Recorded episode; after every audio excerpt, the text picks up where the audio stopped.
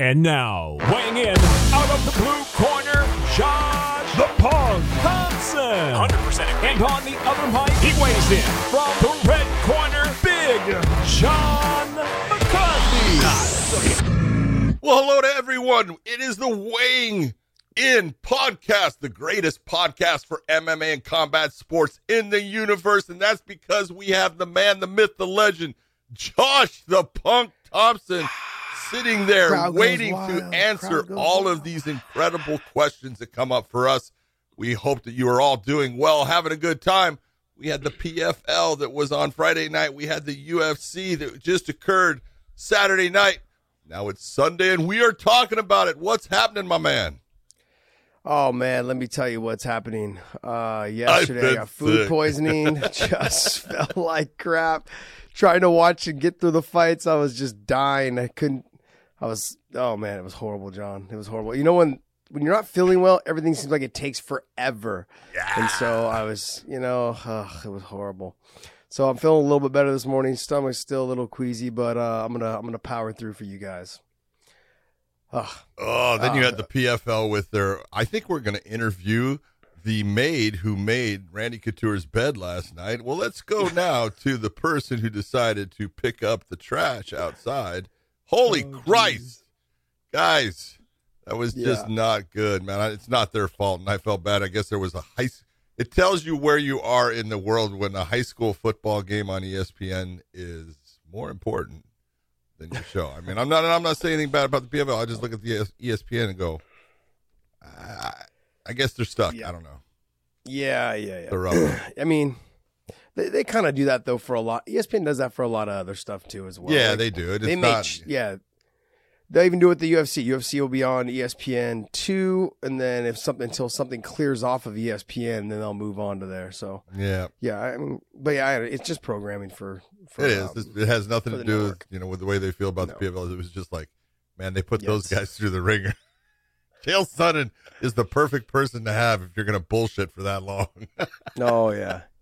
Oh man. Um. Before before we get started though on the fight cards, let's talk real quick because you guys go to the link down below in our YouTube channel to hit the the link there to take you to our clips channel. We do a special show for that called Wayne Interjection. It's a fun show. It's quick, eight to twelve minutes long. Make sure you guys check that show out. It's only available on our clips channel. So hit that link down below. Also hit the subscribe button on our, YouTube channel as well as all of our other audio platforms. We're on Stitcher, SoundCloud, Spotify, and iTunes are the two main ones that most people seem to watch us on or listen to us on. I know a lot of people said that they uh, don't like to watch me yawn. Well, we are available on audio, so you guys don't have to watch me anymore. You guys can actually just listen to it. Okay, so that would be there. You go. We're available everywhere. And so uh, check it all out. Hit the subscribe button. Also hit that little bell notifications there so you guys know when we drop. All right, let's get started into these cards. Let's go. Well, we had the PFL that was on Friday night, and they actually had a couple of good fights. I thought Chris Wade looked fantastic. Oh, Um, yeah. There was a couple in the opening. Camozzi looked good against Hendricks because Corey Hendricks is tough. He's just awkward and weird, and he strikes you from different locations. And let's get into the first one we talked about, though. Jason Knight fought Bobby Moffett. Jason Knight, tough as hell, gets a uh, inverted triangle on Bob, Bobby Moffett in the first round and hangs out there. Bobby Moffett makes it through it, and in the second, third round, just put it on Jason Knight. Just a great performance by Bobby Moffett. Showed exactly how tough he is. Weathered the storm, came back. Jason Knight, the whole time, looking for submissions, looking for things to get him the win.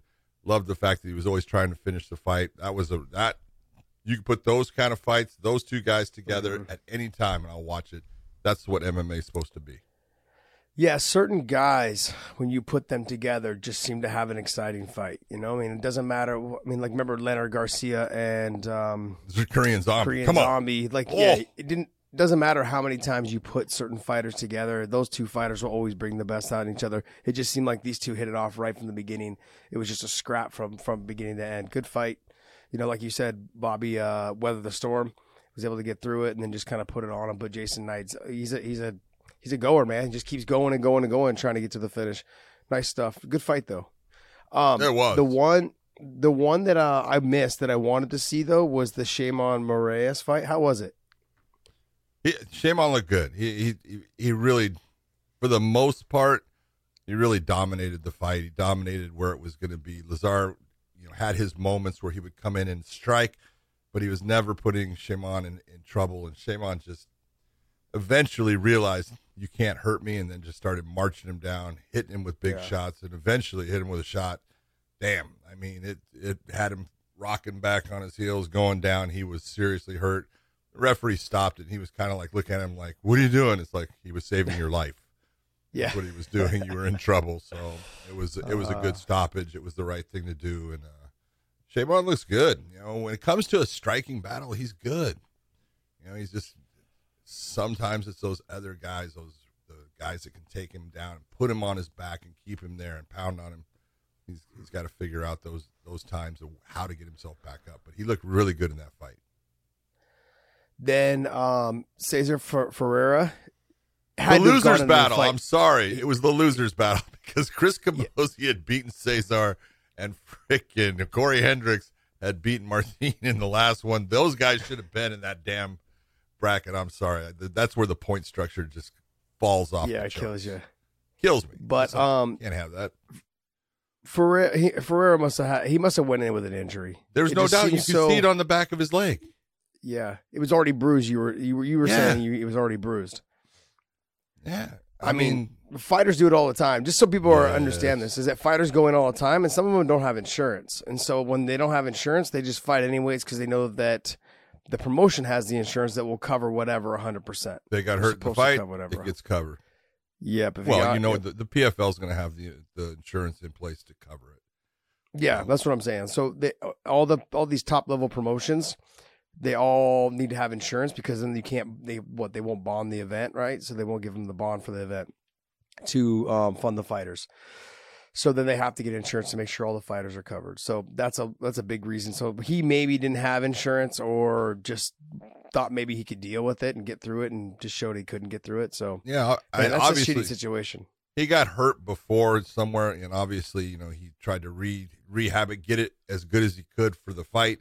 Thought he could go in there, and as soon as he threw that kick and he had pressure on his leg, you know, it went bad for him. So yeah. that's what happens. It was too bad because it's you know, PFL didn't get what they they were supposed to get out of him. It's, it happens, mm-hmm. you know. But Hamlet got an easy pass on that one.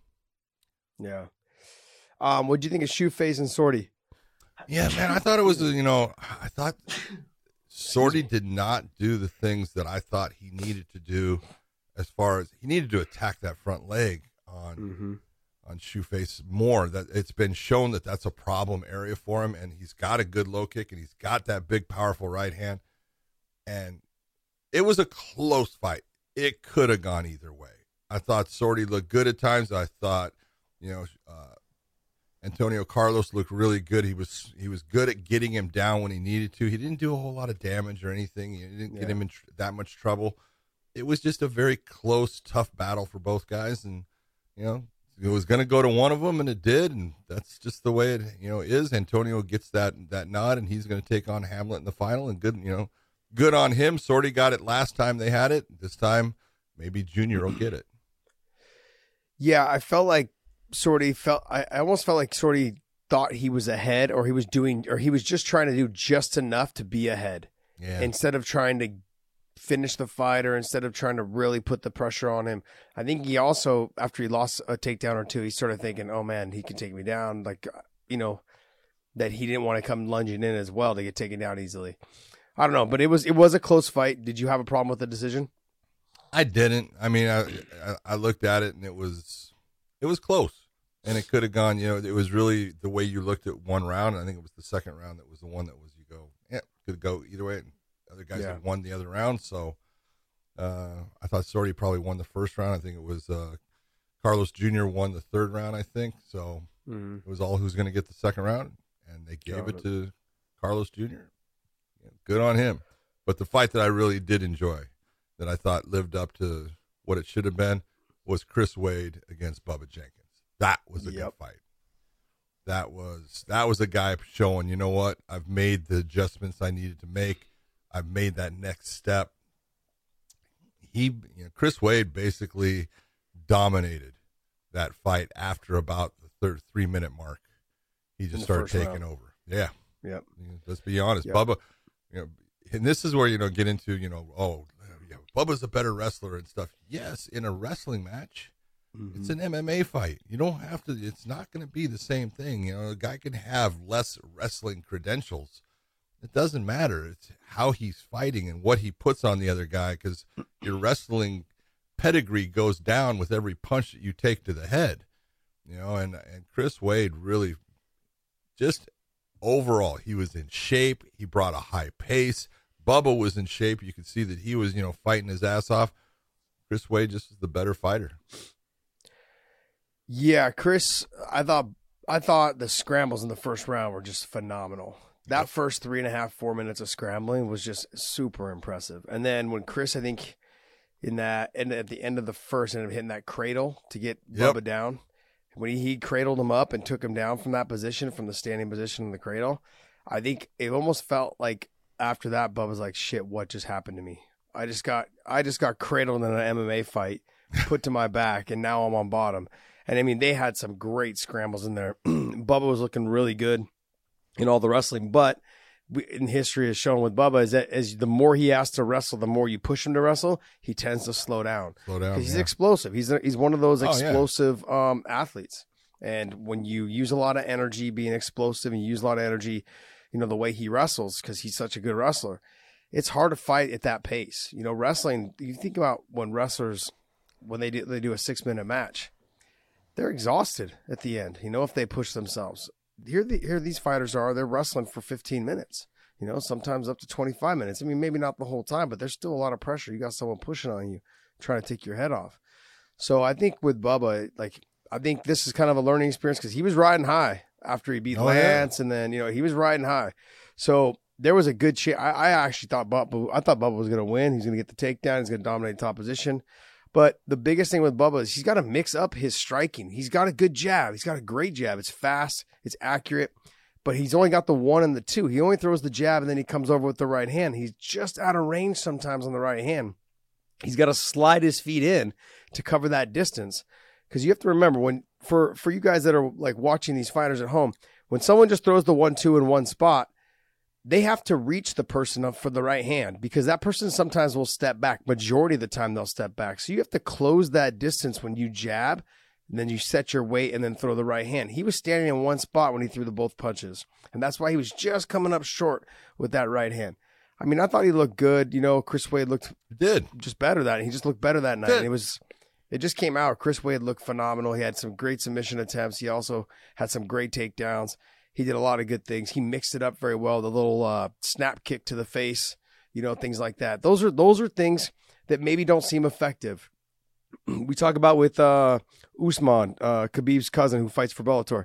He's got like kind of those type of kicks. And remember his last opponent. Oh yeah, they're just like those slappy kicks. They're nothing. slappy. And he got out there. We talked to him after. We talked to his opponent after the fight. He's like, yeah, man, they're annoying. He's like, but they're hard too. And I said, yeah. They, people think like with Stephen Thompson, they think his kicks aren't aren't hard. That's a bunch of crap.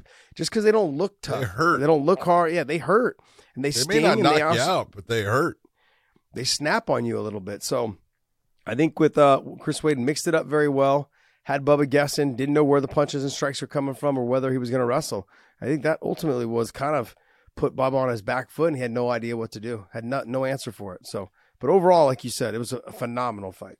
It was. Both of them great job. I think I think the PFL really found someone in Bubba Jenkins because mm-hmm. you know he came out, he did a great job throughout the season, and you know lost to Chris. Chris, you know, was almost in the finals of the lightweights the last time they had it. Now he's in the finals, but he's in the finals against a stud. We're going to see what's going to happen yeah. here because Movlid is a tough dude.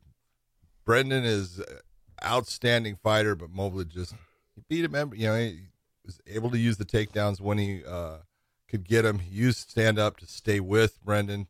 Didn't take a ton of damage. He got hit sometimes. Showed he was tough. Got hurt the one time, but mm-hmm. Brendan just didn't have enough in being able to keep himself off of his butt on the ground to make it to where he could hurt Movlid with shots and make it to where he didn't want to take those takedown attempts. But you know, I don't know. Khaybulaev is He's good, man. And he's obviously, you know, you, you watch his other fights and stuff, and he's got explosiveness. He's got the, you know, he'll, he'll do a flying knee. He'll do a lot of different stuff. He's getting better in his stand up game and with the, the wrestling that he has and the ability to control mm-hmm. someone on the ground. He's a tough out, but Chris Wade's wrestling, we're going to see how that's going to match up. Yeah, he's explosive. You know, from like you said, the flying knees. His takedown was so fast. It was oh. explosive. It was really fast. I was like, wow. I think Chris Wade's got a good chance of stuffing one or two takedowns. He's got to stuff him early, though, and make him second guess himself on trying to get those takedowns. Uh, if he does that, I think he'll be able to dictate the pace of the fight after that. Um, but if he doesn't stop the first two, then then Khaybulaev is just going to basically just walk him down and start shooting and shooting and shooting and, and just out, try to out wrestle him the whole time.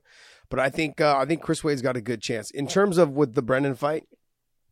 I didn't have it a split decision. I thought Brendan lost. Oh, there's no For some doubt. reason, they had it a split decision. I was like, how in the heck did that happen? No. Uh, I could have seen them potentially giving him the round that he rocked him in just based off the fact that he was able to rock him.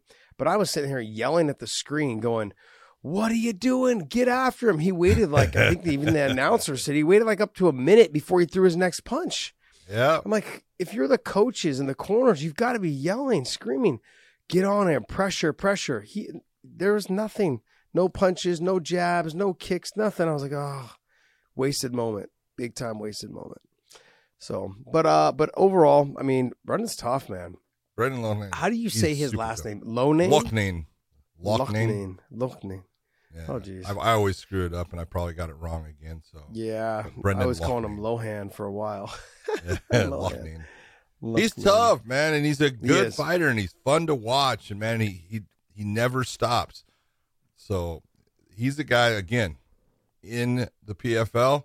That's a keeper, man. That's a guy that you're gonna yeah. you're gonna put a lot, you know, of uh, emphasis on keeping on your roster because he's the guy that he could win it at any time. He's right there. So yeah, I mean overall though, I thought I thought they had a couple good fights on their card. You know, the Sordi and Shoeface fight was pretty good. Um, and then like you said, the Jason Knight fight uh, was good with Bobby Moffett. That was a good fight. Chris Wade and, and Bubba, I think, just outpunted the coverage, man. It was, yeah, they stole the show. It was a way better fight. I, I knew it was going to be a good fight, but I didn't think it was going to go down that way with the, the amount of wrestling and scrambling and Chris Wade showing how good he was as a wrestler. I mean, phenomenal, phenomenal fight, man. Great fight. Yeah. Tip my hat off to you guys, both of you guys. It was. All right, well, let's get into uh, the UFC is next. Where do you want to start? So, Where do you want to start? Bottom to the top? Where do you want to start? Uh, well, we had to start at the bottom. Let's start at the bottom real fast. Yeah, let's let's scroll down there, Dave, please. Mana Martinez against. I, I, they say it different. I, I always say it looks like Guido, but it's Cannetti from Argentina. Uh, Cannetti's man, he's tough. He's 41 years old, and he was still fast. I give him credit, mm-hmm. man. He was fast in that. Mana Martinez coming in with a broken heart. You know, Sal Solis was his coach but put on a, a, tough performance. It was a good fight by both guys. He got the split decision. I think he deserved it because he landed the bigger, heavier shots, even though his face got a little busted up by Cannetti. Uh, Cannetti just tailed off towards the end of the fight, getting a little bit tired, but you know, good fight for both of them. It was a good, good way to open up the uh, the entire show. So, Mana Martinez coming in, getting his first win. Mm-hmm. Congratulations to him. I think that's the I think that that's the last that you're going to see of Cannetti in the UFC, though. Uh, what about the other fights there below? JJ Aldrich, oh. Sabatini. No, well, Sabatini was, you know, Pat Sabatini is known for he, he's got really good uh, wrestling. He's got a very good submission game, and Jamall Emmers is tough. You know, Jamal's the guy that people don't remember that he he took uh, Giga Chikadze to a split decision hmm. He lost it, but he had a hell of a fight. He he he marked Giga up, and uh, he, I don't ask me why. He ends up going for a toe hold. Okay, but if you're gonna do a toe hold, it's not about just bending the foot. It's the angle that yeah. you bend the foot at. Okay. And so you can bend the foot and you can have that pressure on it, and the ankle is going to be able to survive it. It's how it's that angle that you are bending those toes and that foot in, and he didn't have that doing it the right way. Sabatini goes for the heel hook. Heel hook blows out Emmer's knee. You know, it's one of those things. Once it goes, it's you know you're going to feel it. Yeah. He felt it, and that was the end of the fight. Nice win by Sabatini. You know, obviously you don't want to hurt your opponent permanently, but you get into that leg lock game with someone that knows leg locks. Hmm. Probably not a smart thing to do, but a good win for Pat Sabatini. I remember when I first started training jiu-jitsu and everyone was teaching heel hooks. And little did we know the amount of damage it does. Oh man. this is like back in like 95, 96 and I'm thinking to myself like obviously there's no care in the world. You know, and then I come down I come back down to San Jose and started training with Frank Shamrock and Bob Cook and those guys. And I, I'm grappling with Ryan Bowe, Charles Taylor, Bob Cook, Frank. They're all here at the gym. Kelly Delonte, and I'm just trying to rip. I'm trying to rip everyone's ankles off with heel hooks. And Frank sees me from across the room. He's like, "Hey, hey, hey, hey! We don't do that submission in here. Not in training. Not, not, not, not guys like, not guys, Not guys you like. he's like, yeah, he's like, no, no, no. So it was so funny. But just a quick story, real quick. Bob, Bob, and and Bob Cook and Frank are sitting up on the ring apron watching me grapple with some other guys, and uh, I slap on a heel hook, and you know I tapped a couple, I tapped a bunch of his guys, Ryan Bowe, uh, Charles Taylor, all these guys. So I tapped him. But like you know, you have the that old story of the the bulls up at the top of the hill, Oh, and yeah. the son goes, "Let's run down there and fuck them all." And the dad and the old bull goes, "Let's walk down and just fuck them all." And so it was like one of those type of things. Frank looks at Bob and goes, "Hey, Bob, go over there." Bob fucked me up. It was embarrassing. Bob Cook gets off the ring apron. Just he tapped me probably I don't know. I'd say five six times in like two or three minutes. It was embarrassing. But it was leg lock after leg lock. After We've leg all lock. had those experiences.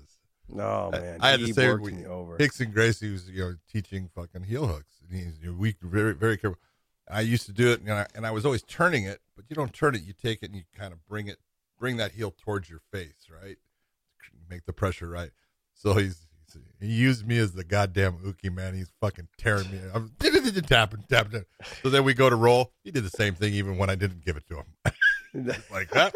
That is the way. It is. Uh, man, uh, Dave, you know what we've got to do, right? Is we've got to make sure that we show old pictures of uh, John dancing on the Oh, dance see, floor. there you go. There you go. You, I got you want to bring out old what? pictures. You don't remember some of your old pictures. these are Mi- so Mi- great. Mr. Uh, oh, I think I am going to dye my hair. Oh, it was so great. It was so great. I love it.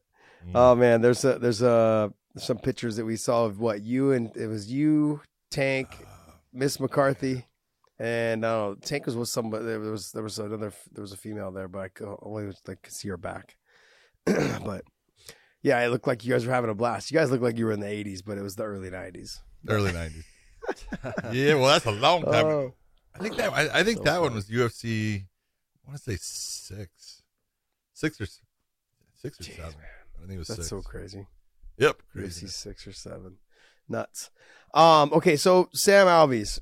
Alvey, sorry. Sam Alvey, he's what do you think? What's that? Five now? Five in a row? Maybe 6 Yeah, No, right Not there. good. Dave. Yeah. not good. I mean you almost feel like he's second guessing himself. Like he all he has to do is kind of push the pace. You know, what's that? Six six, losses Six and one draw. losses in a- Jeez. I think that's the last fight going to see Sam in the UFC. Yeah. He's, I mean, like he's tough. He's a gamer, you know, but he seems like he obviously he's questioning his confidence and he's just not pulling the trigger now. He's fighting off of his back foot, and that's never a Always. good thing. Always. I mean, in that fight, there were several times when he actually moved forward and look at what he was able to do in creating a difference in the fight. But he reverted every time to stepping onto his back foot, getting his back up towards the the fence. And you go, and I, I don't know what it is, you know, because Sam thought, you know, obviously he was mad. He was mad at the judges for uh, losing that fight. Oh, yeah, you could hear him screaming, you know, about the judge. It's like, no, Sam, I love you. You didn't win that fight, dude. Yeah. You, know, you got hurt It's in, in the that third. In the third round, yes, you win the round because the referee took two points, Mhm. but you got hurt. So the guy that actually won the round, as far as the judges are going to look at it, is your opponent, Wellington. Yes, you win it on the points because they took two, but he's the one that gets ten, so he ends up with eight, and you get nine. But you didn't win any of those rounds, and it was because you were allowing him to dictate where the fight was at, the pace of it. He was the one initiating the attacks. You were trying to counter, but you were missing at times.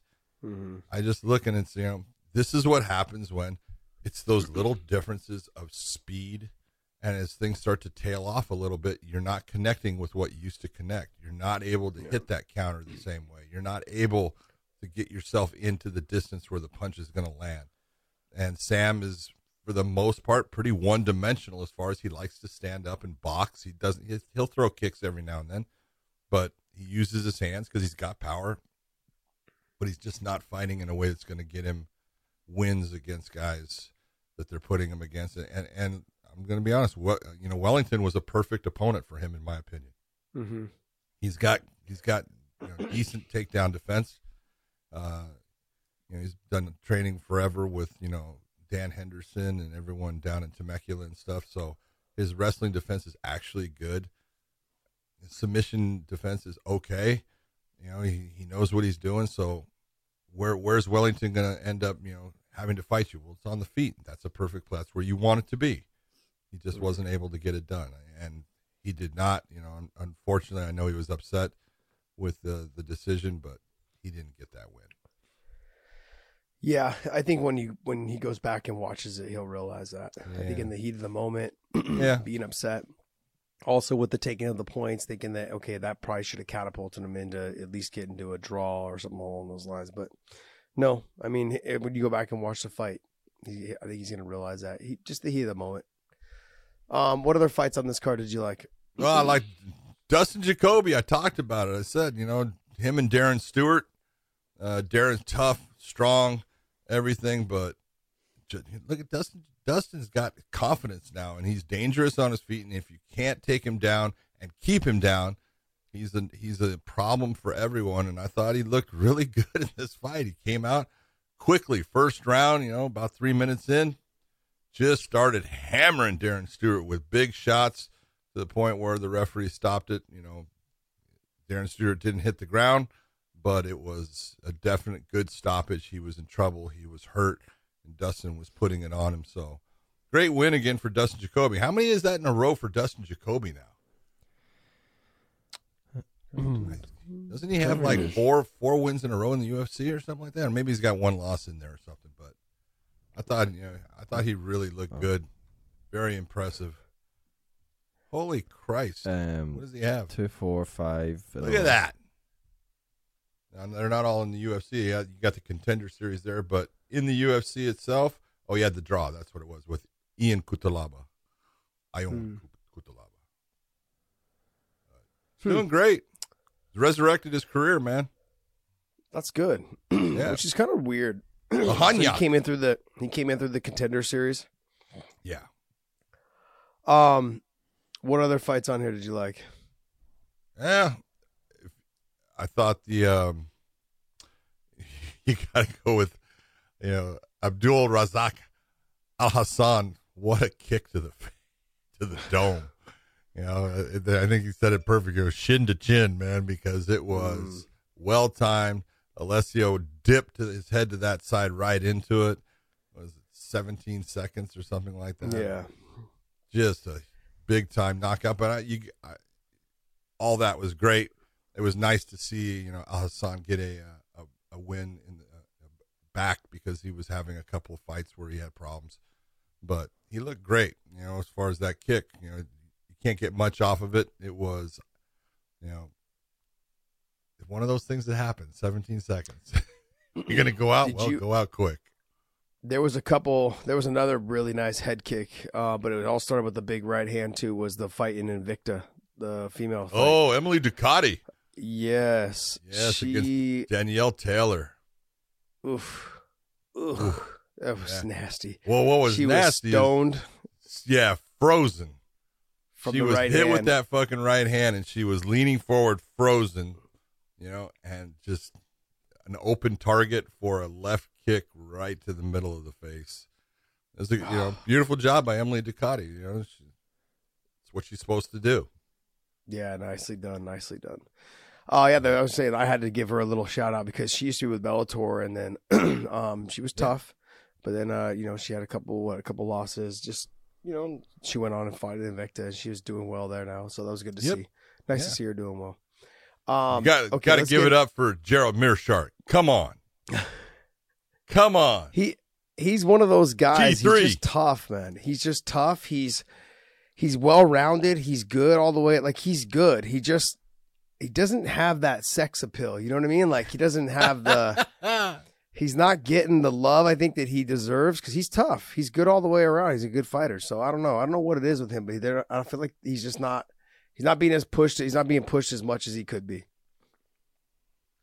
I'll tell you what. Everyone knows his ground game is dangerous. He's got Yeah. a great ground game. He's known for it. His submissions, and you look at the way he set up the choke to finish this fight. Beautifully done. Just absolute. I mean, art the way he set it up. But the guy, the guy he was fighting, man, he had an like on a 15 fight win streak, you know, and he had hurt Gerald. Gerald comes back, starts throwing his hands, and you could see that uh, Muradov was getting tired. He was starting, to, you know, take some shots, and he was getting a little tired and stuff. But that's the kind of win for Meerschaert that you go. That's why they keep him. I've seen a lot of people talking about, yeah, they need to get rid of Gerald. Nope, that's why you keep No. him because you know what? He's that guy that he's a gamer. He'll fight. He'll fight anybody, and he will give you everything he has. You know, he could have quit in that fight. You know that point where he was getting rocked, and he could have Mhm. balled up. You know, no one would have said anything other than, "Oh, hey, Naon, you know, nice try." But he's a gamer. He's a tough dude. He will not. He will not just give in. And he gutted out that you know moment where he was hurt, came back, and again, go back and watch the way he sets up the you know getting the rear naked choke, the way he hides his hands, brings his head and his chin down into it to create where someone can't reach up and just pull him off. All of those little things. That's what makes him so good on the ground. I thought it was a big win for him. I thought it was a great win. And he looked just fantastic after being hurt, coming back. Nice job for Gerald. I think what people need to remember is that when you're a promoter and you have a fighter that he has like kind of an up and down, you know, record or he wins two, loses one, whatever it is, but he'll fight anybody, he'll fight anytime, and he generally has good fights. You have to keep him. You want to know why? Because there's guys that sometimes won't take fights, so they need guys like this that will just step in whenever they'll fight whoever. You need to have those guys on the roster. can Otherwise, say that with the next guy too, Daniel Yep, yep. Exactly, exactly. So you need to have guys like that because if you don't, your show will fall by the side. There won't be, you know, there you're going to lose a lot of a lot of fights and fighters that people want to see because let's say with the Kevin Lee fight, right? He was supposed to fight somebody else or people kept dropping off whatever it was. And D-Rod stepped up on pretty much on short notice. I mean, what was it like 15 days? Yeah, two weeks. Yeah, yeah, yeah. Two weeks or weeks something like that. Yeah. So, yeah, that's the thing. And to fight someone like Kevin Lee, who is who is being highly touted in term in terms of like, yeah, he looks way better at 170. It's a big time fight for him. Well, Kevin Lee All was those supposed to fight. Sean Brady. Yes, Sean that's right. Brady fell off, and that was a big fight. That was one that you know they were looking at. Hey, that's going to prove a lot. It's going to say a lot. And Sean Brady fell out. Daniel steps in. You got to give him credit, man. And he looked good. I know. I know we're Yeah. stepping over the uh, Andre Petroski Michael Gilmore fight. Good fight, but we're gonna just pass over it. I'm sorry. nice, with nice win for Petrovsky. He, he did a great job of finishing. He got through where he, he does have problems. It seems like getting tired in the fight. A lot of muscle, a lot of uh, a lot of speed. So he's got you know fast twitch muscle fiber. He's got to figure out a way to control the pace of the fight so he doesn't burn himself out. He did that, and he got it. He got a nice finish. You know, in the end, he likes that gift wrap. He definitely likes the gift wrap. He's he, he gift wrapped that dude's arm like four times in that fight. Uh, go back to Daniel Rodriguez, Kevin Lee, because that's the fight to talk about. Yeah, I mean, are you disappointed? Not at all. I said Daniel Rodriguez was going to beat him. in all of the lead up to the fight, it's and like when you hear Kevin Lee talk, it's about like I was when I was reading stuff about like yeah, Khabib never fought anybody. He's fought handpicked opponents. If you look at who he's beaten for the titles, da da da. Like like I don't understand why you why people need to talk about other people on their way up. And like like that anyways. I mean, you're not even the same weight class anymore. You know, um there's that. That's me obviously being a little bit of a homer. Uh, on top of it is that you haven't really fought at 170. He has, but he what he did what one time, then he lost, and he came back down. I think to 55 one time. It was like back and forth. Now he's at 170 for permanent. He looked okay in the first two rounds. He's but here's the thing: he's not a big 70 pounder, but he's he has to cut too much weight to make 55. He's got a lot of muscle on him, but he's mm-hmm. never been known for his conditioning and his cardio. So what do you do? Like I think he's got to find a way to like retrain his body. I thought I was going to see a better Kevin Lee after this amount of time off. I don't know if it was the nerves. I don't know if it was the the long layoff. I don't know if it just trying to figure out what fight pace was. But after that first round, there really wasn't a whole lot left in the tank, and he was just sticking one punch, one punch, one punch, trying to get the takedown. He was fighting, fighting for those takedowns, using a ton of energy, just hanging yep. out on the bottom too on the legs. Yep. And that makes you more tired carrying somebody else's weight. So there was a lot of stuff. I just I, I wanted to see something a little bit different. What I saw was the same the same Kevin Lee. He was the same Kevin Lee at 55, same Kevin Lee now. Not much has really changed. I was expecting a little bit different. I was expecting more. I liked it how he kept going to the head kick. You know, he throw the combination, go to the head kick. But you've got to set it up a little bit more. You can't just keep throwing it and keep throwing it thinking it's going to land. You've got to set it up a little bit more. He's got some power in his kicks. We've seen it with when he fought Gillespie. We've seen it. He's got power in his hands too. But as he gets tired, it becomes very just repetitive. It's the same combination over and over. And it becomes predictable. If you're an opponent, you're like, okay, I know exactly what you're going to do. So I expected to see something more, and it just wasn't there. Yeah. First off, I think Kevin Lee's a fantastic fighter. Uh, as a he is. Don't, don't, John, John. I, but I love, I love Kevin Lee, but he's super dynamic, very athletic. He's someone that you've got to really deal with that strength and that speed. And he does have good wrestling. You know, he doesn't have world class wrestling. You know, I know he, he, he's talking that way and stuff, but he's got good wrestling and he's he is strong. So if he gets his hands together, he can lift you where other guys might not be able to elevate you. He might even have a bad position with his back, but he's strong enough he can get you up in the air and bring you down, get on top but he's this now he's you know in his last seven fights he's two and five. Yeah, you know, and and you've got to figure out where you're at and what's going to get you back to being the guy, you know that you were before. Because his his two wins, I mean, I know he had the the fight with Edson Barboza, who now is a featherweight, you know, and mm-hmm. we'll talk about his fight, but that was a cut, and that was in the fifth round that you know that fight ended based upon a cut, you know, doctor stoppage and stuff. You know, and then he had the one big kick that you were, you know, you even brought up against Gregor Gillespie. Great win against a great guy. That was Gregor's first loss, but it was a big one. But he's had a lot of, you know, difficulties out there. And we're talking, you know, the guillotine choke to Charles Oliveira. He had a rear naked choke, no, arm triangle choke to, uh, you know, RDA, you know, and these are all why? Because he gets tired. Mm-hmm. And and I thought maybe with the the move from 155 to 170, like you're saying, that he wouldn't get his. He got tired again, and I don't know if it's because of, of the layoff and it was just nerves and adrenaline, you know, that that kind of made it happen. But he's going to have to figure out something's got to change about what you're doing, either in the the fight itself, as far as the pace, and when you decide to step on the gas and you've got to regulate that. You're the only one doing, you know, making that happen. So maybe you got to back it off and, and slow things down so you're fresher going into the other rounds. Or it's, you know, your, your training has got to, you got to make alterations. It's not that you're not training. It's not that you're not, you know, getting in shape, but you're not pushing yourself to that point where, you know, how many times did you go out and do sprints where you threw up? You know, yeah, I've thrown up in my mouth a couple times. you know, but those are the things that you have to, you know, you get to that point and you've got to push and you got to make it to where you don't have that concern going into the fight that, oh, I, could get tired. You know, yeah. if, if it's in the back of your head, it's going to end up being in front of you during the fight.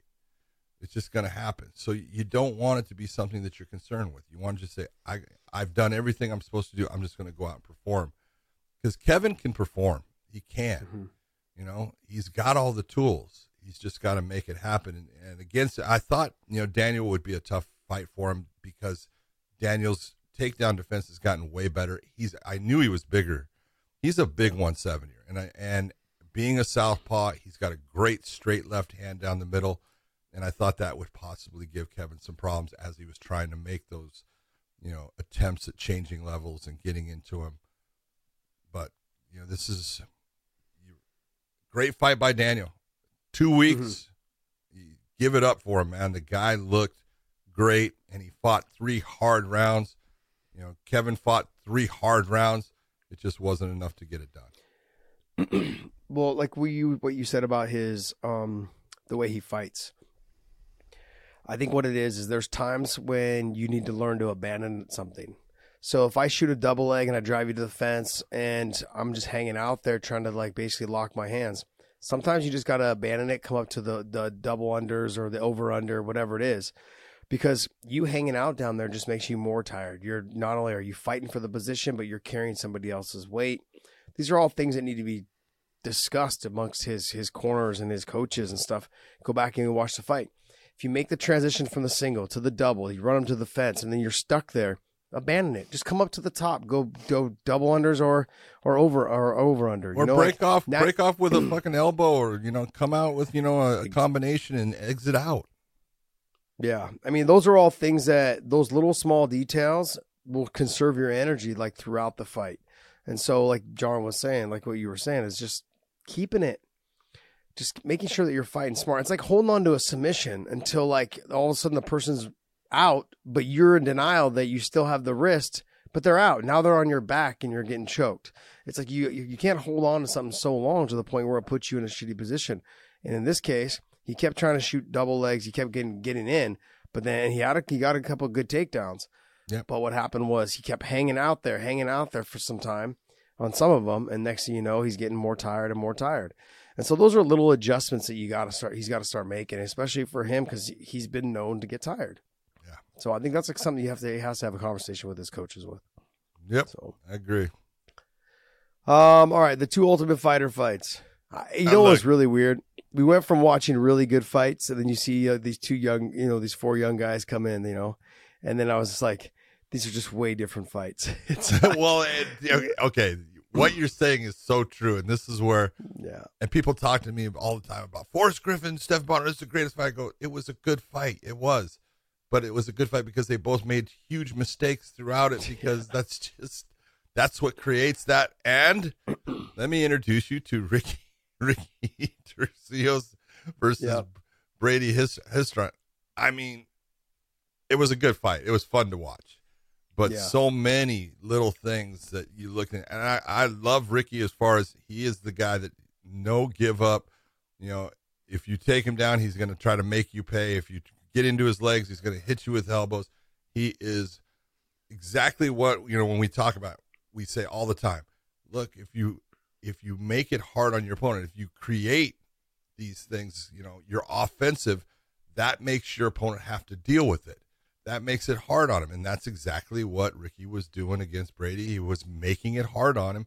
Every time that Brady got into a position that he thought he was going to be okay, he was still getting hit with an open palm to the face.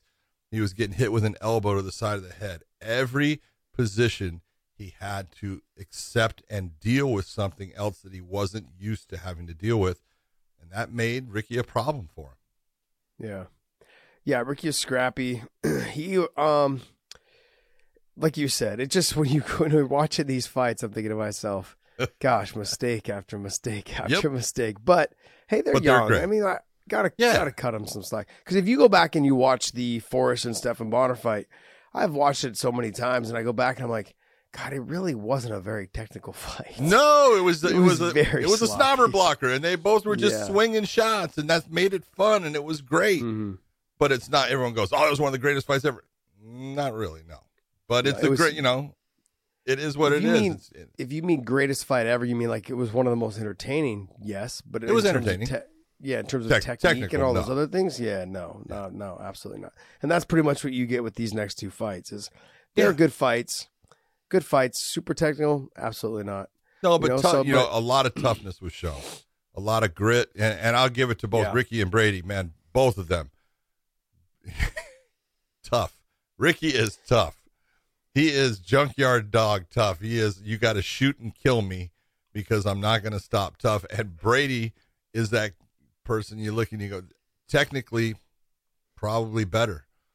Just No, all of a sudden had a guy that he never had to deal with, a guy that just kept, no matter what position he was in, kept after him, kept making him deal with things. And just, you could tell Brady's in shape. He got tired, yeah, you know, and I don't blame him. I, you know, anyone, Nerves. anyone would have gotten tired. Yeah. But great fight. I think the nerves for those. Think about this: some of these fighters, they wait six. They, they wait like say three or four, sometimes five wins just to get on the main card. And here, these two guys are headlining after being on a TV. Now they're basically like headlining this. They're co-main event and the co-co-main event, I guess, whatever. But they're in the top of the of a main card. I mean, there's got to be a lot of nerves for these young guys. Sure, And there so- is. I expected that, but overall, I thought both the both the Ultimate Fighter fights were good. Um, I felt bad for Gilbert. Gilbert's had he's the one that had the brothers, right? His two Yep. brothers, his other two brothers Yeah. were involved as well. Both neither one of them made it to the finals. Yeah, n- neither one of them had ever made it to the finals. Uh, he got there, but uh, he got there because someone fell off. Correct? Yes. The main, the main, the the the guy that was supposed to, I guess, win the whole thing.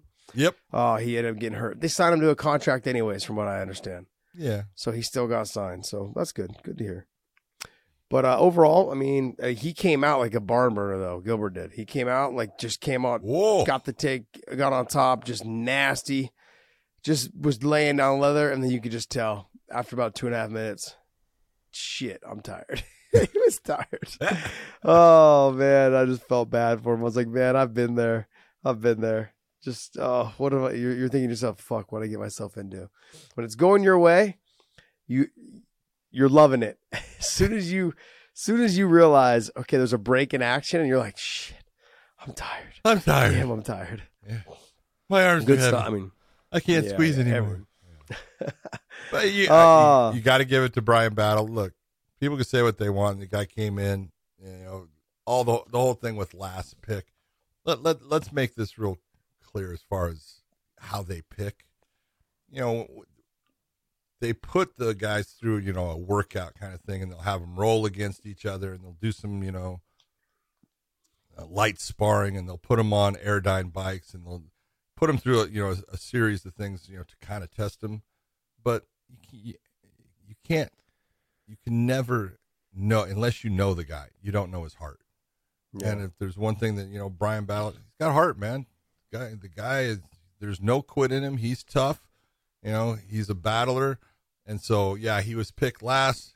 It was very nice to see him come all the way and, and get the win. So good for him, man. Proved everybody wrong. You gotta like those moments. all, all, all you do when you pick, when they pick the way that they pick, it's just a popularity contest. Sometimes. That's all it is. Well, sometimes it is look is because those guys are guys that are you know out of your gym and things like Yeah. that. You know, but Yeah. Yeah, I'm not big on the, the way that they pick, but it gives me flashbacks of my childhood. No. Were, you, Uh, were you picked last in dodgeball? I told no, not not in dodgeball because I was so dodgeball small. was good, I mean, right? I try to tell everyone, man, I was only about four eight until my sophomore year in high school. I only weighed 93, 95 pounds until my sophomore year in high school. I was tiny. Yeah, that was that was was me in the kid. third grade. yeah, your, your leg. Oh man. All right, now we want to talk about something that Josh and I both really like. It is Fume. Fume is the best way for you to quit smoking or vaping naturally if that's what you're doing. It's also really good just for you to get this nice aromatic, therapeutic, oil enhanced blast of menthol and all these things. It replaces that hand to hand habit if you're a smoker. You've got flavorful blends with plants that curb nicotine cravings. That's the black pepper. We've got menthol sensations. That's the peppermint. You got stress relief with lavender and cinnamon. No smoke, no vape, no nicotine, no harmful side effects, no nothing that's bad for you. you got to head to www.breathefume.com slash with the code weighing in. Use our code weighing in to get 10% off. Now, when you're doing this, it's not F U M E, just F U M. Use that code, insert it 10% off for your order. I'm telling you right now, they have a cool pack of one fume prominent. It's got the actual vape. Uh, it's not a vape, it's actually an, an enhanced breathing tube for you to put that core into. Use that. It's got a pack of Conquer, a pack of mint peppermint, a pack of black pepper. All of these are essential oil cores that you stick into the fume wood from Canada based breathing tube that is just easy to use. It's simple. There's a pack for you to put it in so the cores last for a long time, up to about four days. It's fantastic. What do you think about it, Josh? I think it's great. I've had family that have used it as well, and ones that have had COVID have said that they, it's actually helped for them to get their taste back by using the essential oils. Damn. I use it because obviously I have nose problems from all the years of fighting, and so it actually helps. You would have not my, been hit so much. It would have been I tried to avoid it. I tried to avoid it. Uh, but you know, sometimes headbutts happen, and so Oh, what happens there it is, is. I love you. was- job. It has helped with my breathing. It helps me at night sleep. It's very, um, it's almost like I said, like that uh, eucalyptus uh, smell. Like as if you go into a steam room, it cleans you out, clears you out. And so I have nasal problems because of all the years of fighting. But the one thing that I would say is that um, my family has said that it's actually helped get their taste back and that little bit of their smell back after they had COVID. They had, had not had smell and taste for probably about, I'd say four or five months. And as soon as they started it within three to four days, that they had their smell and their taste back. Not all the way, but it's started to recover. They hadn't been able to smell or taste anything. So this is maybe something that other people could start using if you have lost your smell or your taste from COVID as well. So like you said, all natural, no smoke. Um, definitely something that is is is not it's healthy for you, but it's uh it it it works perfectly for keeping your nasal cavity clear as well as uh, for me sleeping and resting. So make sure you guys use that promo code for an additional ten percent off. Weighing in. Good luck with it. We love it. All right, so the fight that we uh with, when they announced this fight, I was like, "Holy shit, this is gonna be a great fight," and it lived up to the hype, man. But I gotta I gotta retract some of my words that I said last week. Chikadze was was way faster than Okay, why? I just couldn't tell you. I, he just was I- faster. He was just a I'm- faster fighter. I, I kind of figure I, I look at this this way. Giga always is going in there, and everyone knows what he does, and everyone's trying to take him down for the most part. And so he spreads his legs out a little bit more, and he's doing things a little bit different to make sure that he doesn't get taken down. I, in watching him against Edson, he was fighting it like he was a kickboxer. Mhm. He was very comfortable in it, and that freedom of not worrying about someone taking him down made him, to me, his speed was just incredibly good because he wasn't. He just took that whole part and just set it to the side. I'm not worried about being taken down. He's not going to try to take me down. We're going to have a kickboxing fight. Let's go, and it Yeah. made him faster. Yeah, that could be it, John. I mean, I felt I just I I was shocked because I Barboza I felt like has really fast hands and kicks, but he seemed like he was a step behind from the beginning of the fight. Yeah, The very first kick that was thrown, Barboza tried to throw a leg kick right back, and it just seemed so much slower than Giga's kicks. And I was thinking to myself, wow, this is going to be a different fight than I thought. I thought Giga was going to be the one that kind of like threatened the takedown to kind of open up the, the striking more. Um, but no, I would have I would have suggested right off the bat after I had seen that if I was a coach or a corner and said, hey, just threaten the takedown a little bit, just so it makes him stay true to his his wrestling defense, makes him a step slower. That's it. Barboza didn't have an answer. Even his leg kicks didn't seem like they were as powerful. But man, both of those guys were checking the kicks very well. Oh, Jeez. Dude, it was making the- it look fluid. dude, the first check that Edson threw brings his leg up and Giga uh, cracked that shit. I was like, oh, Yeah. that freaking hurt. That hurt. it was Yeah. beautifully done. But yeah, I thought I, I looked at it going into it. You know, I said I, I got to give the edge to Edson, and where I was giving the edge to Edson was, I thought experience, the guys that he had been in the cage with, Yeah. all those guys that you know, uh, you know, pushed him at different times, and I go, that that counts for a lot when you're in this type of fight. You know, and not not that Giga hasn't been in a lot of fights, but he hadn't been in a lot of fights in the UFC in that cage under pressure in, Mm. in the same fashion. And so, you know, I I saw, I thought slightly I was giving the advantage to Edson. Obviously, I said you know either guy could win as far as you know, but I if I was going to give an advantage, the advantage I would have given to Edson based upon just experience and the guys that he had been against, because Giga has not had to fight you know the quality overall Yeah. that Edson has, has faced, and so Giga looked good. He was in control throughout that fight, and it, and the bet, you know, he was the whole thing. A lot of people were like, I'm, I I heard people saying, "Why is he fighting on the fence? Why isn't he going after him?" It's like he was baiting him to come into him. He knew exactly where he was at. He knew exactly what he was looking for, and he was just baiting him in to come into that that range for him. Is making it to where Edson was the guy that had to create that distance closure. And once he made it, then Giga was going to explode and hit him with the kick or hit him with the, you know, the punch combination, and he just looked fantastic. Yeah, Giga was longer. He was faster. Uh, he was mixing up the combinations a lot better.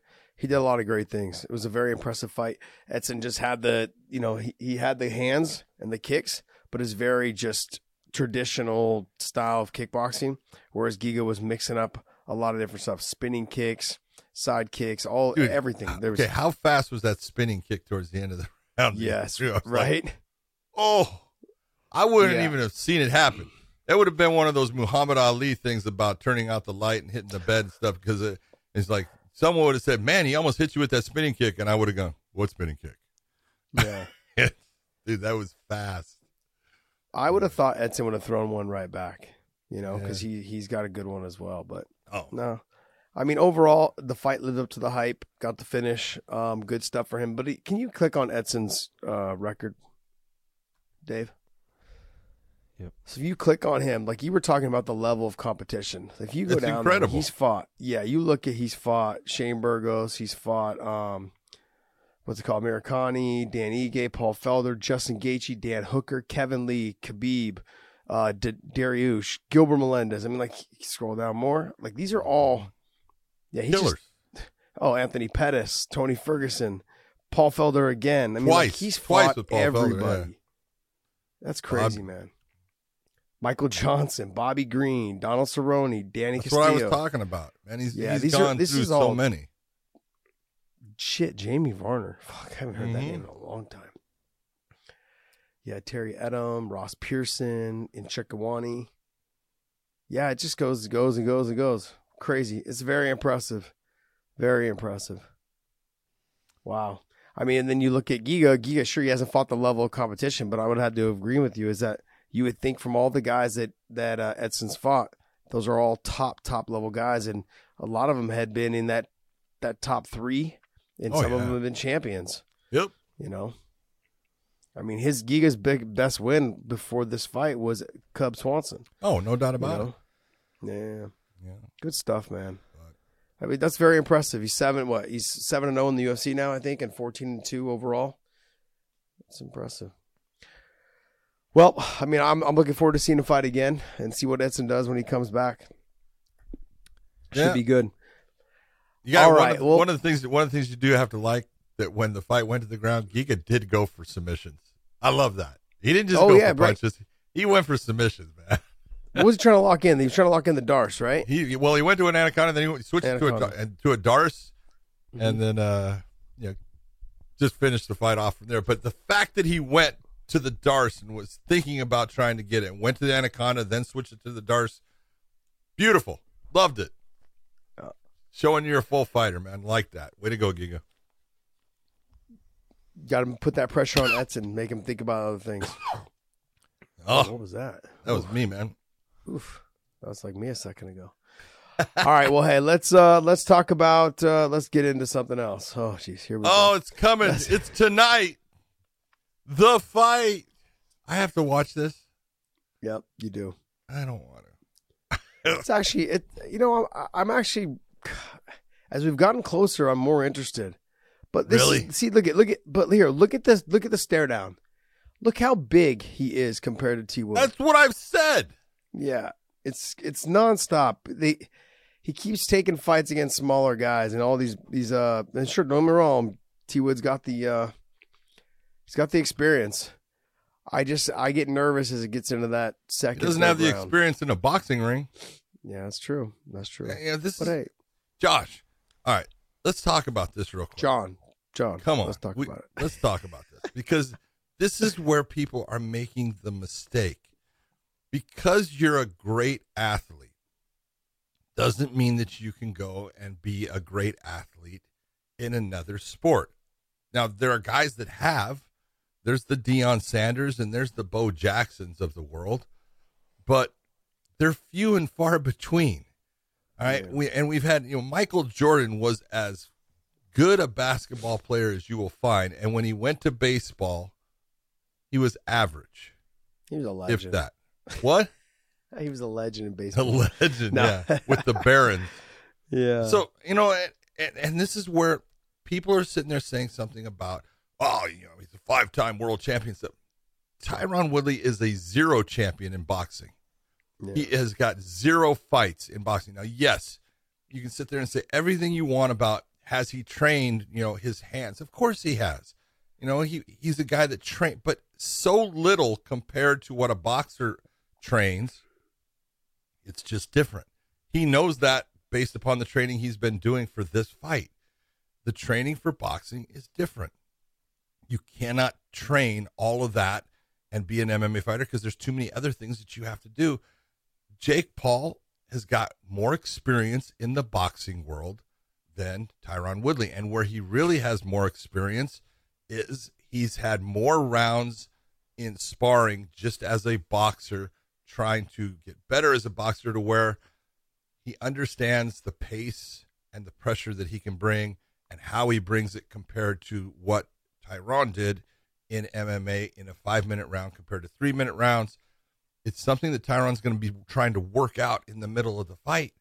That's not a good place to work it out.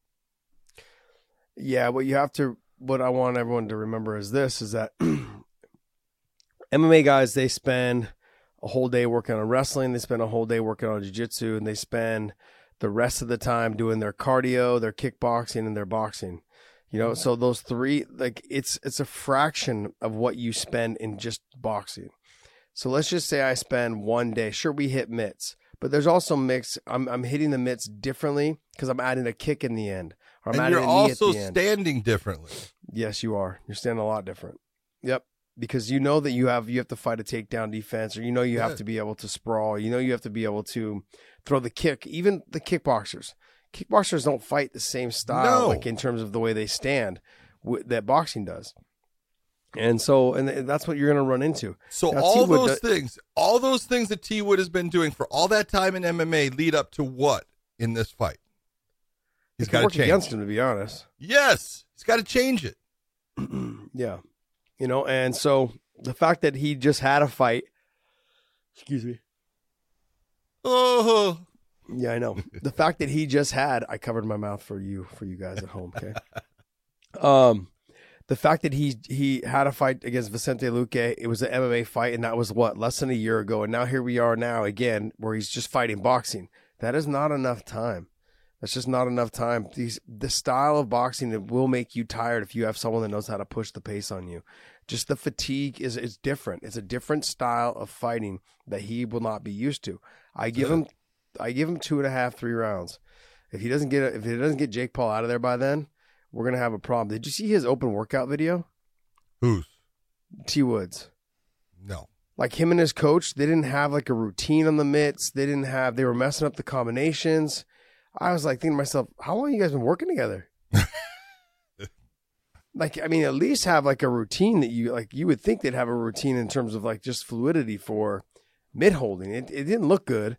I mean, people were there was a ton of critics on it, like, yeah, it was a horrible open workout for him. I went and watched the video. I'm like, yeah, it was.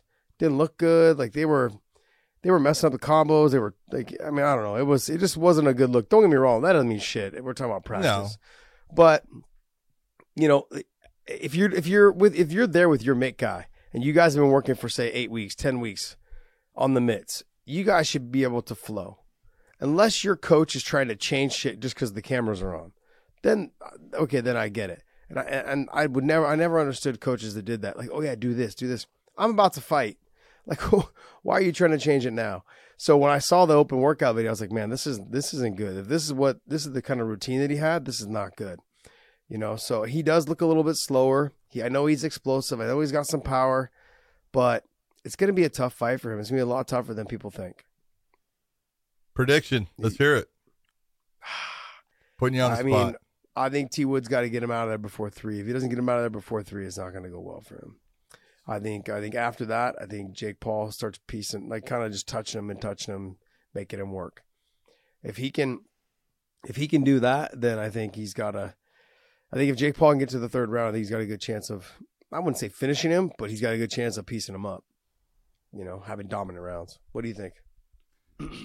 I, I look at it the same way. I think Jake Paul wins the fight. I'm just being honest. I, I don't want to say that. I want Tyron to win, Mm-hmm. but I think if Tyron doesn't get him hurt somewhere badly in the first or second round, it's just going to start going downhill. He will get tired by the fifth, sixth round. If it makes it to that, he's going to be in deep trouble. Yeah. So Yep. Like I've said before, I've sparred with guys like Robert Guerrero. I've sparred with other guys like other top boxers, you know, guys that I know um, that are, you know, 11, 12, 14 and 0. And they would use me. And I, even when I was in fight shape, like 20, ready to fight Gilbert, you know, in a 25 minute fight, was in phenomenal shape. They would use me for their warm up rounds for the first four rounds yeah, because they were just getting started.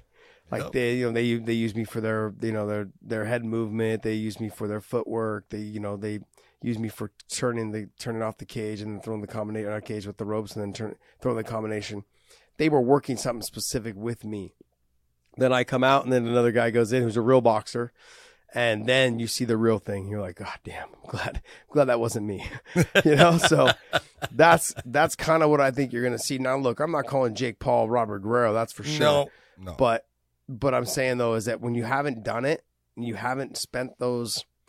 I mean, if you're sparring, eight, you know, if you're having to fight eight rounds, he's gonna he would have had to have done tons and tons of just work, tons of mitt work, tons of boxing, tons of rounds, tons of you know a lot of things, bag work, Yeah, and I don't know, I Well, don't know if it's I don't know if that drives there anymore, John. And it's also well, it's also let's let's be honest. Take a look at this: forty years of age compared to mm-hmm. twenty-four years of age. yeah. Look, there's a difference there. Father Time slows you down. I'm now when they were 24 and 24, I'm saying T Wood's the better athlete. Okay? Yeah. At 40, you know what? Father Time's taking some of that speed away. Now let's take a look at the other thing. And you talked about it because this is huge in this. Jake Paul's way bigger than hmm. Tyron Woodley. Okay, yes, they both weighed in at 190 pounds. Jake Paul, Tyron walked around somewhere in that 195 mm-hmm. pound range. Okay, Jake Paul walks around at 215 pound range. He's just a bigger guy, and that mm-hmm. weight when he leans, because you if you get into clinch and you're leaning, the clinch is different. You're not looking for underhooks in mm-hmm. boxing. You're doing overhooks. All right. I'm taking your ability to hit me away and I'm putting weight down on you. I'm taking and I'm using my you know hand to pull your head down and just push you away. And all these things that are done in boxing, I'm not just not sure that Tyron, based upon size, is going to be able to last if those things occur mm-hmm. because he's going to get tired from them. The, the size is a huge difference in this fight. And again, Jake Paul, they pick his opponents. They pick smaller guys. Now, Tyron looks like a tank. He's built like, you know, a brick tank. shit house, no doubt about it. But he's a smaller guy. And it doesn't, it's not so much, you know, your body, it's not the way it looks. It's how it performs and what it's used to. And I just don't see that Tyron is in a position where he's got an advantage in this other than he's got the advantage of experience walking into a, a professional fight. He's got the he's got the advantage there. Yeah. Everywhere else, I'm not seeing too many advantages. Well, we're gonna see. We're gonna find out tonight. Uh, I'm flying down right after we get done filming this this morning. Flying down to LA to do Fight Companion. There's going to be five of us again. There Holy is- Christ! I know, I know. Last time it was a little bit of a shit show with all the uh, with with everyone talking over each other. But I was trying to look at this thing. It's uh, Brian Callen, It's um Quinton Jackson, uh, Bradley Martin, and Brendan Schaub. I, I, I, I like to I like I like Brian Callen, man. He's, He's fun just to be around. We ran into him when we did guy. food trucks. He's a he's a funny guy, He's man. a great He's- guy. He has like that no. Don't get me wrong. There's ego involved, but there's he seems like there's no there's no ego when you talk to him. He's just a funny guy. Likes to be. He's very social, very open. Just you know, I don't know. I I, I like being around him. Nice guy. Yeah. So. Oh will yeah, so we're doing the fight companion tonight during the during the Jake Paul T Wood fight. So you guys can watch us on YouTube. I will tune there. you in since I have to watch. Yeah. Well, since you you know you like to text me, dropping my dropping some knowledge for me to spread, I, I just claim it for my own. That's If okay. you guys Claim see it, me- baby. That's if called, you guys see me look at my if you guys see me look at my phone and then I say something smart, that came from John. oh jeez. All right, what else we got, Dave? All right, guys, before we get started on our next uh, conversation, let's go to mybookie.ag, scan the QR code, collect your bonus here with this little code, this little QR code right there. So they will give you a little extra spending cash on. You can bet on all sorts of stuff. Football's starting up now. You got basketball. You got all these things coming up. So you can start making those bets and placing those bets and making some money at mybookie.ag. Scan that QR code to collect your bonus. Promo code weighing in, scan to collect the bonus, and I hope you all win. All right, last thing to get into is this stacked card, UFC 268. Boy, it Um, is. it is just stacked. Okay, so before we get too started on this, okay, this right here looks great on paper, Yeah, we'll but I want to remind you this is in New. York. This is in New York. The COVID testing, the vaccine stuff that's going on there. Don't be surprised if you lose one or two of these fights. Don't be surprised. Do not So- rocket. You're so- slep hey, no. rocking it. No, what I'm doing is I'm trying to be negative now, so when it all comes together, then it makes me feel a lot better about it. And you go, I told you so. Yeah, if, yeah, if it all comes, if we're able to get this card on Oh. that that the, in New York, and I'll, I'll be I'll be surprised. I'll be very surprised. You know, I, I just I That- we've That card John- stacked. yeah, it's stacked. I mean, okay, so let's talk. Let's talk about. Do you think you think Rockhold gets it done? Ah, man, I'll tell you what. Look, he's the better athlete. Uh, he's the guy that, um, if he's smart and he fights the fight smart and he uses one of his greatest assets compared to his opponent, which is the ground, yes, he gets it done. If he decides to outbox Sean Yeah. Strickland, Sean Strickland is a dog. Sean Strickland will come after him. Sean Strickland will just continue to put shots on him, and eventually Luke will fold because can't take those that many shots. It's, you know, Yeah. he's taking some damage in his career. Luke's the better overall fighter, no doubt about it. Does he fight? wise, fight wise, Does- everything. yeah. Luke's the better fighter. Does he fight as an MMA fighter? He wins the fight. If he uses the skill sets that he has and, and creates those situations where he forces Sean into having to deal, even if he doesn't get the takedown, having to deal with thinking about it, that's going to open up his striking. It'll make things better for him. And if he can get the fight to the ground, I know that Luke has got the better ground game by far. yeah, But does he do it? That's my question. If he does, he wins. I don't know. Yeah, I, I honestly, I've, I've said this forever. People underestimate how damn good Luke is on the ground. I mean, Oh, he he's so good on the ground. phenomenal. And the shit part is that he just doesn't use he doesn't use it. He's fallen in love with his power in terms of, especially his kick power. Uh, but because he's got a nasty Well, body kick and he's got a nasty head kick on that rear leg. Because Dude, he he's sits, got that. uh, he's got a southpaw. question mark kick that's fantastic. Yep. It's. He hard to it- see. Yeah, but he throws that better from the conventional, from standard uh, stance, from his right hand stance. But he's normally fights left handed, you know. And so I, I like he can fight both ways, but he likes to fight left handed. His body because he likes to throw that body kick. You know, he loves to hit that that that body kick to the liver and just he's good. And that's the thing. I just Oh, I want to see him get the win. I think Sean Strickland's going to try to press him, push him, do all He those should. things. Make it But dirty. if he he's gonna try to make it dirty, but I think like you Got said, to. Luke's the better. Luke is the better athlete all the way around. I, I think he's the better fighter too all the way around. It's just a matter of we can, if we can get Luke to use all of his attributes. But I didn't even know that Bobby Green and uh, Al Iaquinta was on here. I did. I did know. I just found out yesterday that it was Frankie and Marlon Chito. So, oh, that'll Stop be a good fight. What's that? Stop that. Stop that. Oh, Oh, I know. it's early in the morning. We're, we're filming early in the morning here. I know it's like 8.30 for you. It's 5.30 for me. Yeah. And I was sick all day yesterday. So I'm just like, I'm, I'm powering through for you guys. I love you guys. Um, so Al Iaquinta and Bobby Green, that should be a great fight. Did they already fight before though? I thought they did. I thought they did too. Dave, can you look that up? And then the, the Frankie Edgar and Chito Vera fight. I did that came out of left field. That wasn't a fight that I ever thought. But I didn't even think about having that fight. Well, that was because they wanted Sean O'Malley to fight Frankie Edgar, and Sean O'Malley Yeah. said, "No, I'm not fighting in New York." And Jeez. really, he was saying, "No, I'm not fighting Frankie Edgar in New York for that money that you want to give me. Are you crazy? That's that's the answer. I'm not doing that." no, no, they haven't. fought. Actually, smart move, Sean. I like that. yeah, yeah, very smart move. Very smart move. Uh Chito though. I mean, Chito's got some good kicks. He's got uh he's got good knees, good elbows. He's he's a dog, as we like to say. He's he's got dogs in his hands too. He's got some power. Um, I think Frankie though his wrestling might be a little bit too much. Yeah. If Frankie If gets in there, Frankie is slowing down though. I mean, we've we've Yes. seen it in the last two fights. He is slowing down. I want to see him, you know, obviously get some takedowns. But he's been having a hard time getting takedowns because of the explosiveness. He's having to fight these younger guys. I think Frankie's what, 38 now? Somewhere in there. Yeah, So uh, he's starting to slow down a little bit. And I'm like, ah, yeah, I just, I want, I want to see, I want to see him, you know, get a couple more wins. But I think that, I think, I think Frankie's I- 39. oh, he's 39. This is a very winnable fight for him, though. This is a very winnable fight. I want to remind people, I want to remind people that he was the lightweight champion. Oh. Then he went to 45. then he, now he's at 35. I mean, he potentially could go to 25. He's not a big guy. So to think about the things that he's done in his career is just, it just baffles me. And I trained with him when he first came into the UFC. Right after he fought Tyson Griffin, his next like two or three fights were with us at AKA. And he, um, man, like he was, he was so hard to keep off of me. Take down, get on, he'd get on top. I'd kick him back. He'd like hit the ground, bounce back on top. Like you, could- I had such a hard time getting him off me. It's just such a pain in the ass.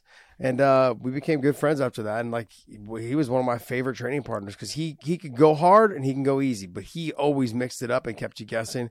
He just those are the kind of guys you want to have as training partners. He was phenomenal, man. Sad to see him not, not be able to come back. Uh, he got married, started you know having kids. Oh, he started a Then he was life. like- yeah, he started a life. Yeah, he yeah yeah, yeah. he he stopped the bachelor life and turned into a, a a husband, which was great. Loved it. Um, but yeah, overall, I mean, like I think that's I think it's a very winnable fight. Chito's tough, but I think I think it's a good fight for both of them. Um, Irene Aldana versus Germaine. That's a great Oof. fight. Yeah, I, I don't know. It's gonna be a tough fight for Irene though. Eh, Irene's the, a stand up fighter. She's good. So Germaine, look, Yeah. Germaine's getting older. She is. She's thirty nine. But she, you know what doesn't get old though is her power. Yeah, she does she have has some power. power in her hands. Yep. She she does load up a little bit though, you know. So she loads up to throw, which mean Irene can can probably get in, get out, and stuff uh, before Germaine starts letting this stuff go. But if Germaine mixes it up, she's good. Like in the clinch, she trained at AK for a long time too. She was, I she Javier used to send her in on me when I was training for Gilbert on the in the fifth round, and she would just fucking try to try to fuck me up. It was brutal because you don't want to. You don't want to try to knock her out, you know, and you want to control her, but man, it was horrible. She spinning back kicked me right to the face one time. I got fucking so mad. I got so mad. fucking double legged her, slammed her on the ground, and started fucking hitting her, and started wailing on her. And Hobbs like, "Hey, hey, hey, hey, hey!" I was like, Hey, hey, hey, so hey! Did you see what she just did to me? She fucking snapped my head back. It was clean, right on the like. I thought she broke my nose. I was so pissed. I was so damn pissed. But she fucked me up in that in that that one time. I was just All right, let's talk about another one. Rose Namajunas immediately giving, uh, I don't know if she's giving, but Weili Zhang gets an immediate rematch. Do you think that's right? do I do I think it's right? Yeah. Is that no? You- absolutely not. Do you think there should be a rematch with a with a fighter that got knocked out in the first round? Okay, so this is the only time I think, and we, we were talking about this off air before we came on. The only time I think they should give rematches like this to someone who got knocked out or you got submitted or you got worked or whatever it was, I think you give the automatic rematch to guys like Jose Aldo, guys like, you know, guys like a John Jones, guys like a GSP, someone who's been the champion for so long that they just had an off night maybe. Maybe Okay. they came in with injuries, maybe whatever it was. You give it to them because they've earned it. They've, with all due respect, they've earned, you know, the amount of title defenses. They earned that that re, that automatic rematch. In this situation, what was she champion for? One or two fights? Yeah, one And she fight. got- She, beat she beat Yeah, Joanna. She, she got knocked out. It was like a head kick, finished, done. First Like, round. I don't I don't understand. The only reason why I can see this being a play is that UFC is trying to make sure that they stay in the Chinese market. I'm just being honest. I mean, let's well, no, real. It's that's a, that's a that's good a that's a good reason. that's the only thing. That's the only thing. I mean, like don't get me wrong. I love I love watching Weili Zhang fight. She or yeah, she's she's tough. She's very tough. She's good. Uh, she's a pit bull. She comes. I mean, her fight with Joanna is probably one of the best fights I think I've ever seen in my oh, it was a great fight. It was a phenomenal fight. But that's But one Rose- defense. Yep, exactly. And then and Rose I, is I ready look to at, get this thing. I look at it this way: it's like exactly what you're saying. If you if you're that long-standing champion and you lose, you're you're Anderson Silva, and you lose your title, okay, I'll, I'll give you an immediate because maybe it was bad, you know, just you know, bad bio biorhythms or whatever, bad night for you. Let's give them an automatic rematch. Okay, I don't have a problem with that. Or if you have a fight that is super competitive, like the Joanna Jędrzejczyk, Mhm. Weili Zhang, super close. If she had lost that, I see giving her an immediate rematch because it was such a good fight, so close. Okay, I don't see it off of you got knocked out in the first round. I mean, it wasn't even close. You didn't you didn't touch Rose in that fight, and so to me, it's like, hey, give her, let her go back, let her get a couple wins, and then let her come back and, and take on Rose. But you know, whatever the reason, they have their reasons and stuff. I just don't think that this is the one that I go, yeah, that that automatic rematch makes sense. It doesn't, not in my opinion. Yeah, I would have loved to have seen the um, Weili Zhang and Joanna rematch to see who got to fight Rose next. Can you pull up the brackets or the uh, weight classes, Dave? That's a rough one when you think that Joanna's already fought Rose twice and lost to her twice. Yeah, it is. It is. But I mean, I just want to see that Weili Zhang and Joanna fight again. I'm being selfish. I'm being selfish right now. yeah. So uh, Carla Esparza's in there as well. You could have had Weili Zhang fight Carla Esparza. And then, I don't know, somewhere in the mix. Mackenzie Dern's making a run, man. Mackenzie Oh, Dern's gonna be a stand by, it's coming. She's going to be a problem for a lot of these gonna be girls. a problem for a lot. For a lot of them. Like girls like Carla Esparza are going to have a hard, hard time with Mackenzie Dern. Well, Mackenzie's got a fight coming up. Is- Isn't she headlining a show coming up? I think she is. Yeah. Who is she fighting? I'm not positive. She's grown on me. I didn't really like her in the beginning when she first came in. Not that I didn't like her. What I was saying, like, she never made weight. Marina. That Marina just- Rodriguez. Ah, That's a good fight. Yeah, that should be You're, good. but you're talking stone cold stand up fighter in Marina Rodriguez against Mackenzie, who can now. Mc- Jason Pearl has done a great job with Mackenzie Dern, getting her stand up, you know, moving up, getting her to where she's at least able to stay on her feet for a while. If the if the fight hits the ground, there's nobody yeah. that can stay with Mackenzie in that weight class. Nobody. Nope. I think even in some of the other weight classes, there's no one that could be on the ground with her. She's good. But then She's again, really let, good on the let, ground. Let, And her us not boxing- let's not mix this up. Mackenzie's in a different weight class than Rose and Weili. So, oh yeah, Uh, No, did she's she not. go down to strawweight? she- Yeah, No she's way. Strawweight. She's number Yeah. four in strawweight. Damn, I'm screwing that up. yeah, I, I thought she Oh. was at 125 Trouble. also. She was at 125 for a while. I know. yeah. I, I screwed it up. No, what happened was I, I believe she didn't make weight a couple times, and then she went up to 125 for a fight or two, and then they she finally started getting her weight in check, and so she came down to 15. Because remember, she they had her in the rankings, and she had never made the weight. Yeah, People were like, "How how can you be in the rankings? You've never fought at this weight class ever." it's true. So Good point. you know, so people were getting frustrated. Uh, but I think this like the rest of this card is stacked as well. I mean, obviously the fight that I'm excited about is the Chandler and Gaethje fight. That's going to be a, a barn burner. We were talking about. I thought that was going to be Chandler's first fight um, in UFC was going to be that fight because that's just one of those fights that it, it just has knockout written all over it. oh yeah, you know. someone's going down. Yeah, here's the thing though, is on the feet, Gaethje wins this fight. On the ground, Chandler wins this fight. You're right. But as the I agree. fight goes on, as the fight goes on, it's only a three round fight. Chandler is a stud for three rounds. He starts getting that fourth and fifth round, he tends to slow down. This is going to be one of those fights where if he if Justin can catch him, he can get him out of there. If Justin uses his kicks, he can, he can potentially get him out of there too because Chandler's real light on that that lead foot, and he bounces around a lot on it. He needs that movement to stay out of the range to get knocked out. So if Chan- if Gaethje starts using his leg kicks, which everyone has told me is they're just nasty and they're hard, and he's fast with them, he covers really well when he throws them as He's well. Fast with them.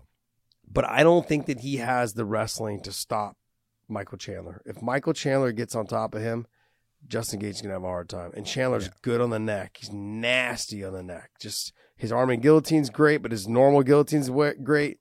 He's got he's he's just when he gets around people's necks, he tries to rip your head off.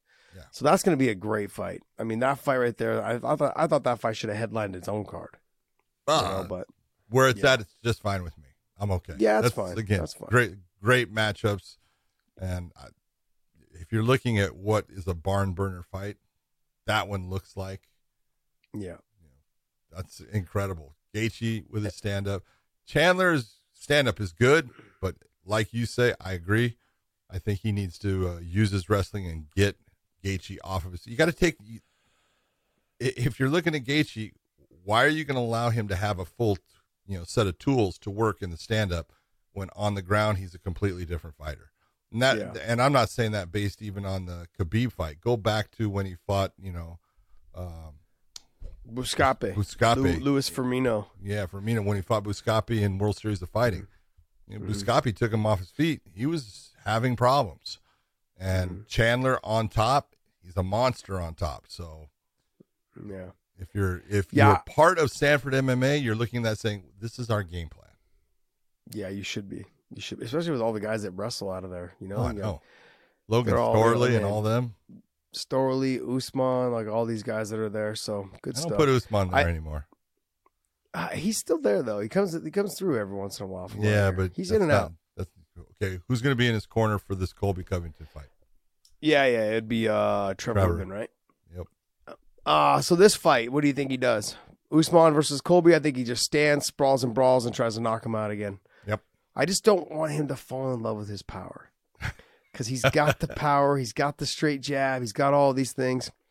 Colby's going to be in trouble. I, this fight's not going to be any different. Colby's going to. I be think. worse. I think Colby's going to try to. He's going to try to mix it up. He's going to try to wrestle him more, which I think is the smartest thing I think it's very smart. because Usman will slow down on the stand up if he has to wrestle more. If you get him to wrestle early, it'll change the way that Usman fights this fight. He won't be the same on the feet if you if you make him wrestle early. If you make him, you know, blow up the blow up the arms, the legs, all those things. But I said the last time, uh, before he fought or after he fought George Masvidal, I'm done doubting Kamaru Usman. I'm done. I'm taking Usman to win. I'm taking Usman to win by however the fuck he wants. I don't care. yeah, okay. Usman's gonna win this fight. Yeah, I- I, I don't want to say anything else. That's it. Usman's gonna win. Well, we've talked about a card that's not going to take place until November. So Jeez, I think we're done with that one, but it's going to be a great card. It's fantastic. it's gonna be a great card. All right, what else you got, Dave? Uh, Next. that's. Yep. All right, hey, go to prowrestlingtees.com slash Wayne in. Use the promo code and still and still pick up any of our shirts. You have them in different colors: red, blue, green, black, and maroon as well, and also like a light gray. So if you guys and we have a we even have a beige one for our Karate Kid one. So you go beige. You have Home Depot or not Home Depot, Home Improvement, Home Depot. that was a nice little shameless plug.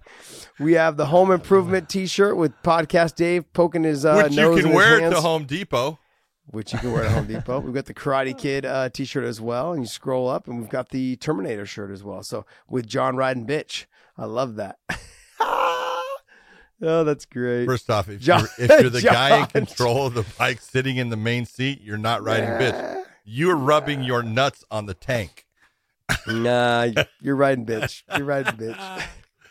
Oh, Uh, great. Hey, one more thing before we go. You know, our man podcast Dave, he popped a rib, the cartilage in the rib, and he Oh, was gee. bedridden with this. How are we, podcast Dave? Are we okay? Yeah, I'm back to normal. Do we have a boo boo? It Yeah. was, it was tragic, man. I couldn't. It's I couldn't bend it. tragic. Couldn't bend it the waist. Tragic. Talk to me, baby. My wife He had to pop- pull me out of bed. I love it. He popped a rib. Here, John's John's driving 14 hours to do a show for Bellator with six broken ribs, and this guy's complaining about a popped rib. Well, you actually you fought with two broken ribs in the I after fought the with first two round, broken so- ribs. and uh, Jeez. we have a bedridden podcast. Yeah, Dave. but you guys are trained. You guys Come are trained on, to deal with dude. that. I'm No, no, we're just trained to be we're trained to be men. That's what it is. Gosh. I'm glad you're feeling thought- I better, thought- baby. I thought you moving to Texas Texas would toughen, you up a little. up, man. Apparently not. Hey, I was I tough. know. I, I made it through that, man. Like I, Oh, I, I laid in bed for a whole like five, six hours and just Life or death. got through Made, that, man. you made through it. Well, that's the way to do it. That's the way I do it. Yeah. I toughed it out. Just tell him, Dave. Yeah. I had food poisoning yesterday. I'm watching fucking fights, throwing up and shitting all night. it was horrible. Jeez, I couldn't figure it out, man. It was so bad. Well, enjoy Oh. yourself on the Fight Companion. Tell everyone I said hello, and I will be watching with you. I guess I have to Mhm. watch Jake Paul. Make sure you Tyron. make sure you have your phone nearby. Text me some good stuff. There you go. I'll do it. So for everyone out there, we hope you enjoyed and thank you for coming and watching this edition of the Weighing In Podcast. And for both of us, we say thank you and see ya.